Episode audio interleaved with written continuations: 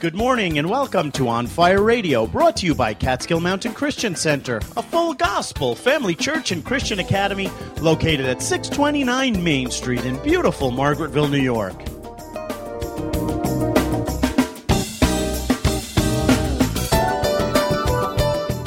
What a great day to go to church. If you don't have a church, come on over to Catskill Mountain Christian Center. We would love for you to be our guest this morning.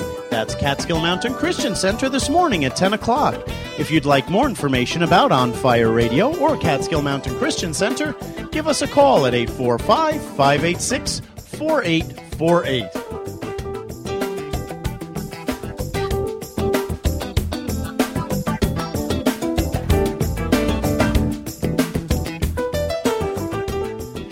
I'm Bernard Bartow, and I'd like to invite you to join us for the next 30 minutes as we bring you on Fire Radio. Now let's go to Pastor Bob Engelhart with today's message.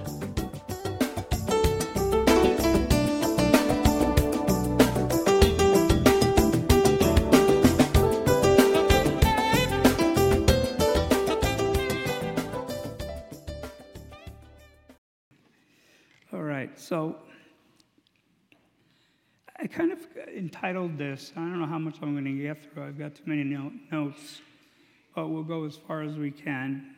Um, but I'm calling this collateral damage. And um, collateral damage is some person in the center of something who creates some kind of a disturbance that hurts not just themselves, but people around them as well. That's the collateral damage that can come from our lives, that can come from our actions. Um, because our culture is going through such an amazing transition that, that I could not have imagined the things that our society takes for granted when I was a kid. And I just can't, couldn't have imagined them. You know, there was such a sense of uh, our country being good, at least when I was a kid. You know, patriotic. My dad was a World War II guy, so we were very patriotic. And there were always parades and celebrations and Pledge of Allegiance and so many different things that gave you a good sense of being an American. I'm reading this book. Um, a man named Carl Trueman. And it's, uh, name, it's, the book is entitled The Rise and Triumph of the Modern Self Cultural Amnesia, Expressive Individualism, and the Road to the Sexual Revolution. I am, I'm not even done with the book myself, but it's, um, it's an academic book. He's a professor, British guy, professor. It's academically written, so it's kind of a slog. It's slow reading. Sometimes you have to go over things once, twice, three times to really get capture his thinking. And sometimes, you know, you, you, we re- read people as Christians. You know, that's one of the, my favorite things to do. It's like hanging out with a friend. When I find an author that I really respect, it's like having a friend. And uh, so you read, and sometimes you don't maybe connect with everything they say, but this guy says some good things. He actually writes for um, a magazine that I've been getting for a lot of years called First Things, and it's all um, academic people who are have a church orientation or a Christian orientation. It's it's uh, really good. And so when I found out he had this book out, uh, I figured to give it a try, and I've really been enjoying it. And so I'm going to sort of weave in and out of his thoughts, and really, what's most important to us is what the Bible says, yes? Okay, so Washington Irving wrote the fanciful tale of a henpecked, work shy man named Rip, Van Winkle. Published in 1819, the story is set in late 18th century America and tells how Rip lay down while out squirrel hunting in the Catskill Mountains of New York. Dulled by drink, he fell into a deep sleep, and he woke up 20 years later, not realizing that he had slept more than overnight. There were really strange sign, uh, signs that something had happened because he didn't really get it at first. Um, his beard was a foot long, his dog was gone, his rifle was rusty, and he entered his village. He didn't even recognize it. There were buildings he didn't remember. His clothes looked old fashioned. Children made fun of him. Rip proclaimed himself a loyal subject of King George III, not realizing that while he was asleep, the War of Independence had happened, and um, we were now a country, USA. Uh, he was at, he felt out of place, and he didn't know why. And so I just said that as a primer to, to any of us who had some of these traditional values and thought of our culture, our country, as these traditional Judeo Christian values um, being sort of ubiquitous. I mean, you know, like everybody shared these values. So you, even if you were on a different side of the political aisle, you know, there were disagreements, but it wasn't as vicious as what we experience today.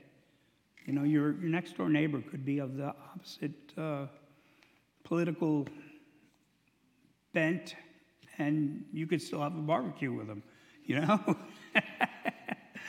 right? So, and that doesn't mean people didn't have opinions. They had opinions just like, you know, we all have opinions today, and not everybody went to church. And, you know, but when you ask almost anybody, you know, what church do you go to? They almost always had an answer.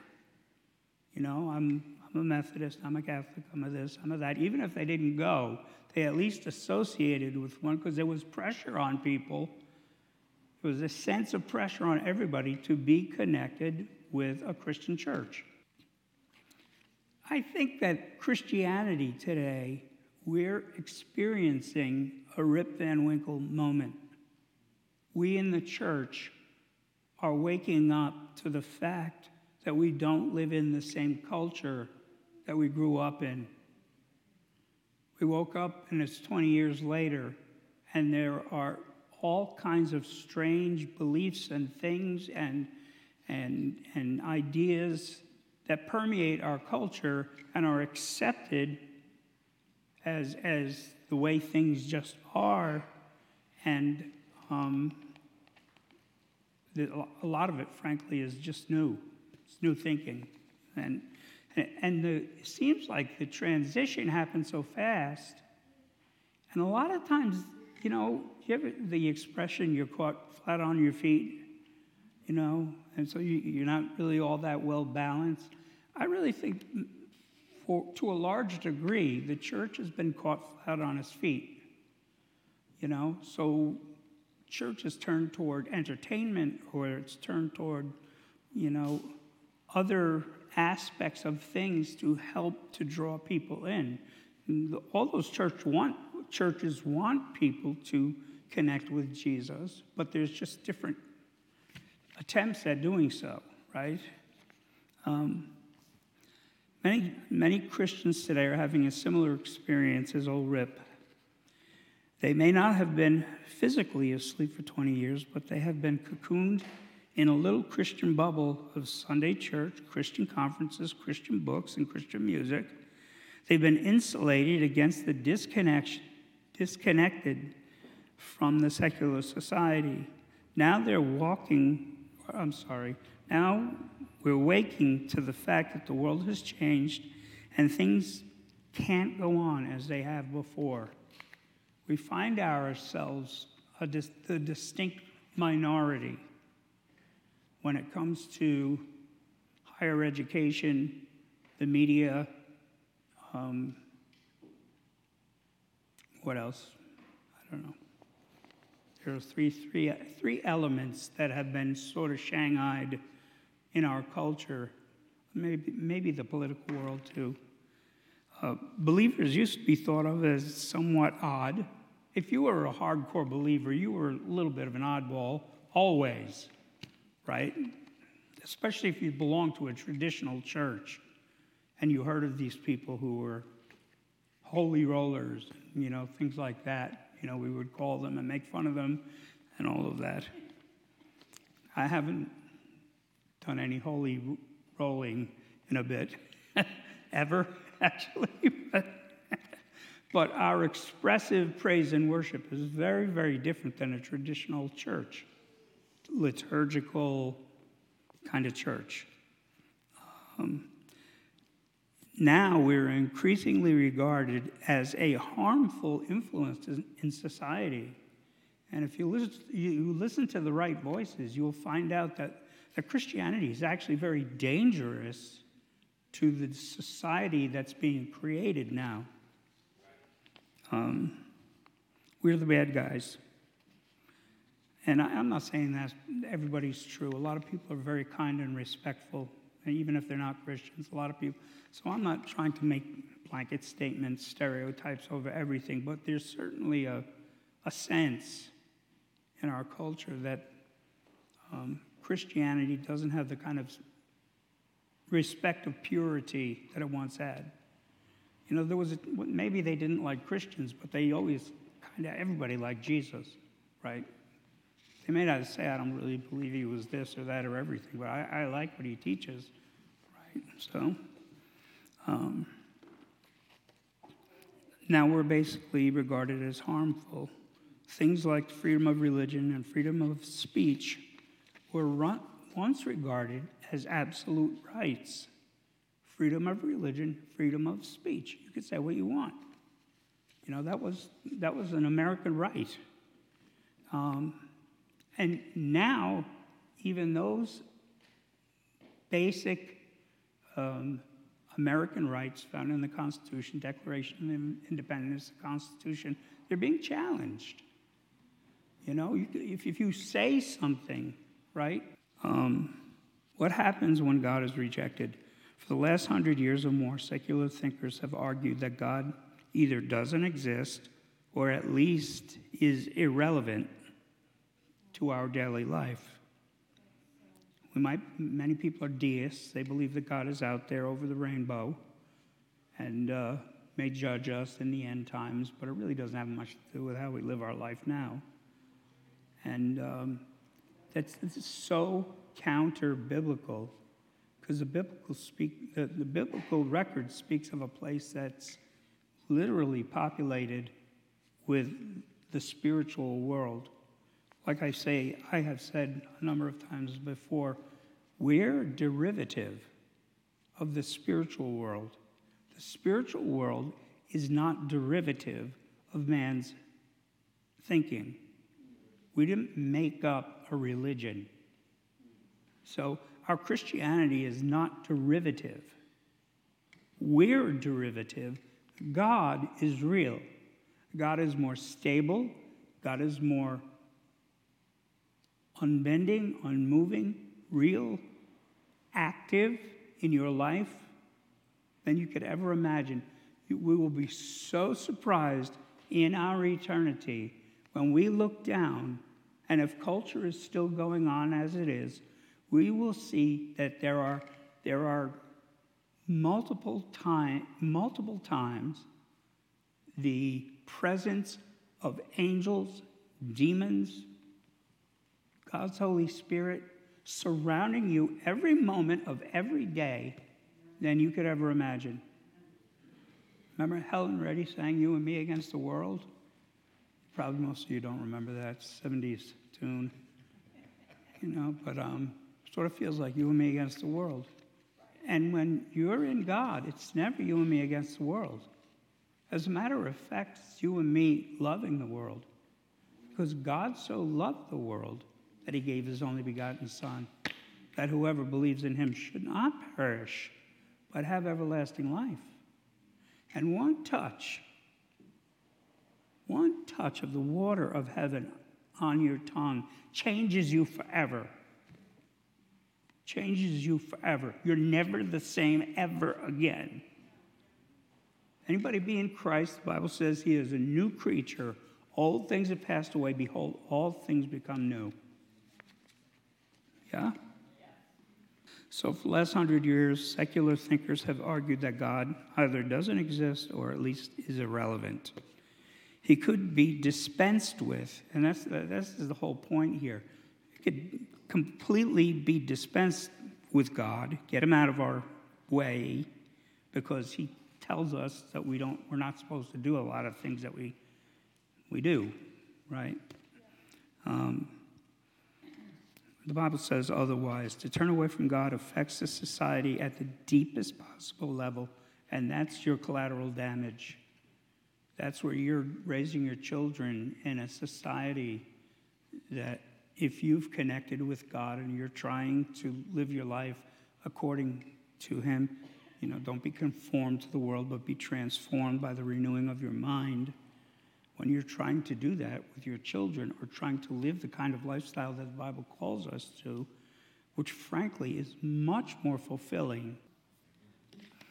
All right. Paul spoke to the church at Ephesus, and he said, The people without God are darkened in their understanding, and they're separated from the life of God because of the ignorance that is in them due to the hardening of their hearts. You don't have God, you, you have a hard heart. Your heart gets hard. Having lost, it doesn't mean you can't laugh and cry and sing. You just don't have the depth of soul that you have an opportunity to cultivate when you know Jesus. Charles Taylor is another guy that I've read. You know, he says now that we, we have an immanent frame, culture has created a life where we can have an immanent frame inside of us with no need for God. See, they used to teach that there's a God shaped hole in everyone, and, and you have to get that, that God shaped hole filled when you accept Jesus, that God shaped hole, like a round peg in a round hole, is filled. But Charles Taylor, who's a, you know, brilliant uh, intellectual Christian, he says, We've created a culture where we can have an immanent frame and we don't need God. Every, we've got enough to keep us going in our lives, whether we're after new cars or big houses or, or whatever that cavity is inside, you can spend your life doing it. You know, relationships, you know, the whole sexuality thing. You know, marriages as an institution is really been challenged. You know, and in, in many cases shot. And I'm not, again, that's not I'm not saying anything out of any kind of hatred or any kind of just, um, I don't know, self evident. Having lost all sensitivity, they've given themselves over to sensuality so as to indulge every kind of impurity with a continual lust for more. See, that hole you never fill, that hole for, for doing, you know, the things that the Bible would call um, just sensuality, human sensuality, rather than loving with the love of God. You know, you love with the love of God. When we say praise the Lord, it's not because I'm so happy, because it's because I will myself to praise the Lord. Do you understand? I will praise the Lord. I'm going to do this out of my will. Now, what happens is, is the big mo. You get momentum when you're praising and worshiping God. Then you don't ever want to stop. And then the feelings actually catch up to you. But you start by priming the pump from your will, praising the Lord. Okay, those verses were from Ephesians 4, and they spell out the trajectory toward hedonism for those who live without God. And hedonism is anything goes. You know, I get to say who I am, I get to say what I believe. You have nothing to say about it. I will do what I want to do, I will say what I want to say. And, and there is no authority here that I bow to. There's nothing that I bow my knee to other than my whim. Okay? Um, they, having lost sensitivity to God and to spiritual things, they filled the void left in their heart with sensuality. They give themselves over to the physical pleasures. Paul indicates that this heads in the direction of illicit sex, which is really at the end of the road. If we read Romans chapter 1, we'll find out that this sexual anarchy that we live in, the culture of sexual anarchy, is sort of the end of the cycle of a culture where God literally backs away and allows the culture to have what it wants. We, we think the wrath of God is going to be God coming down and, and beating people with a club. No, the wrath of God is God giving you to, giving you to do what you want to do without resisting it. Right? God never stopped convicting my heart right? Never stop convicting my heart. Um, this is, uh, this is Romans 1. It says, The wrath of God is being revealed from heaven against all godlessness and wickedness of men who suppress the truth by their wickedness, since what may be known about God is plain to them, because God has made it plain to them. And look at the mountains and the rivers and the birds and the bees and human society and so on and so forth. I mean, it's plain. God has made it plain to us. It's not hard to find Him unless we don't want to find Him.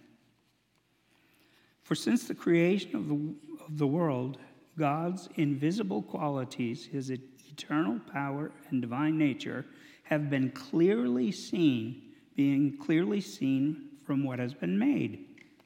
The, the world, the environment, right? So that people are without an excuse, the scripture says. So that, because everything about God is, you can see it, is there chaos in the world? Absolutely. Not saying there's not chaos in the world. And that's your, that's the area of your deliberation. Because you're holding court in your heart every day of your life. You're holding court in your life and you're adjudicating what truth is. He says, although they knew God, they neither glorified him as God nor gave thanks to him. Thinking became futile, and their foolish hearts were darkened.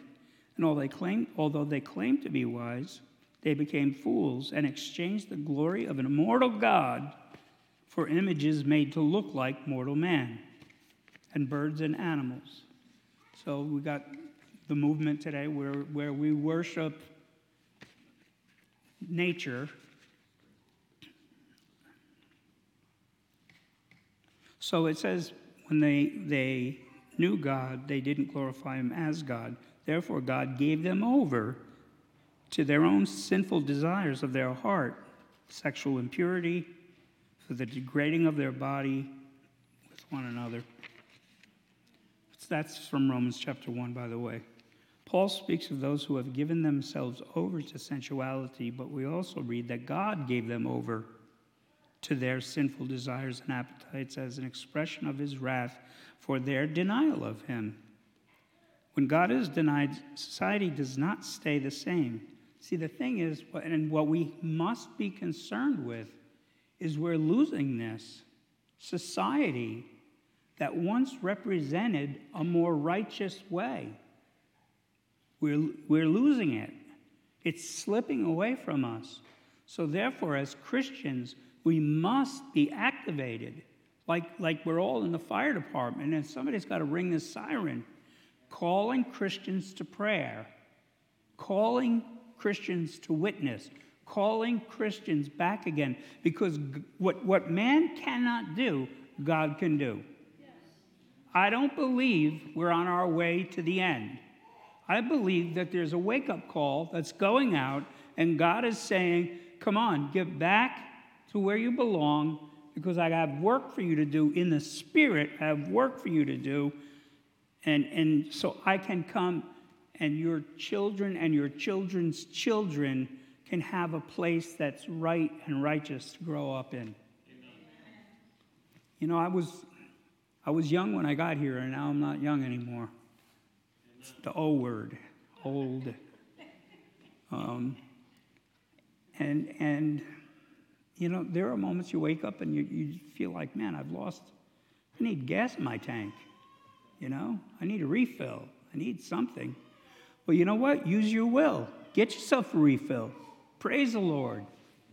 Praise the Lord. This is how Carl Trueman defines um, mimesis or mimesis. Um, is there's two words he uses: mimesis and po- po- poiesis. Mimesis means to conform, right? So we grow up with a sense of it being our responsibility to become an adult, becoming a functional part of our culture our society. That's mimesis. When you have an ordered society that you're a part of, and you give yourself over to being a part of that society, I'm not talking about sinful, but being a constructive part of that society. This poiesis means that we're making something out of society. We're not trying to follow any ancient pathways. We are creating something that's malleable and new and better than the ancients had it. And that's the big sort of stumbling block of this day that we live in. You know, we're, we're to conform, not to, we're supposed to be not conformed to the world, but transformed by the renewing of our mind, but we're to be transformed into an image that's painted here very vividly, right? And that Christians have really, are we ever going to be perfect? I don't even know what perfect is. I, I, my, my greatest hope is to become mature in my faith. Does that make sense? But I don't want to build anything new. I don't want to make up a new Bible. God send down a rewrite and take these things out because I don't like them. God is filled with love for you. He knows you by name. He's with you now. You are your own universe. He is with you now, no matter what you're thinking. God is with you now. I don't care if you don't believe, you don't believe, but you think He might be true. That's scary enough right there. Say, God, if you are true, show yourself to me, reveal yourself to me. Oh, please open my eyes.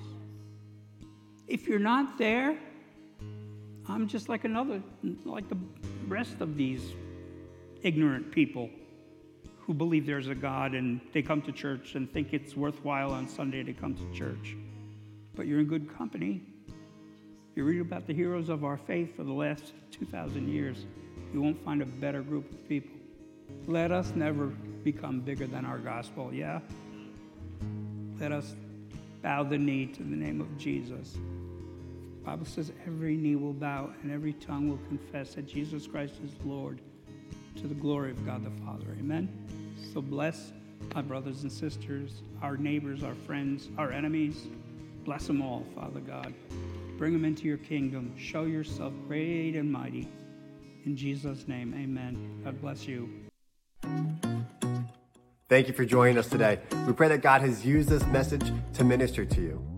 If you would like to help financially support the work of Catskill Mountain Christian Center, you can go to our website and give at www.cmcconline.org.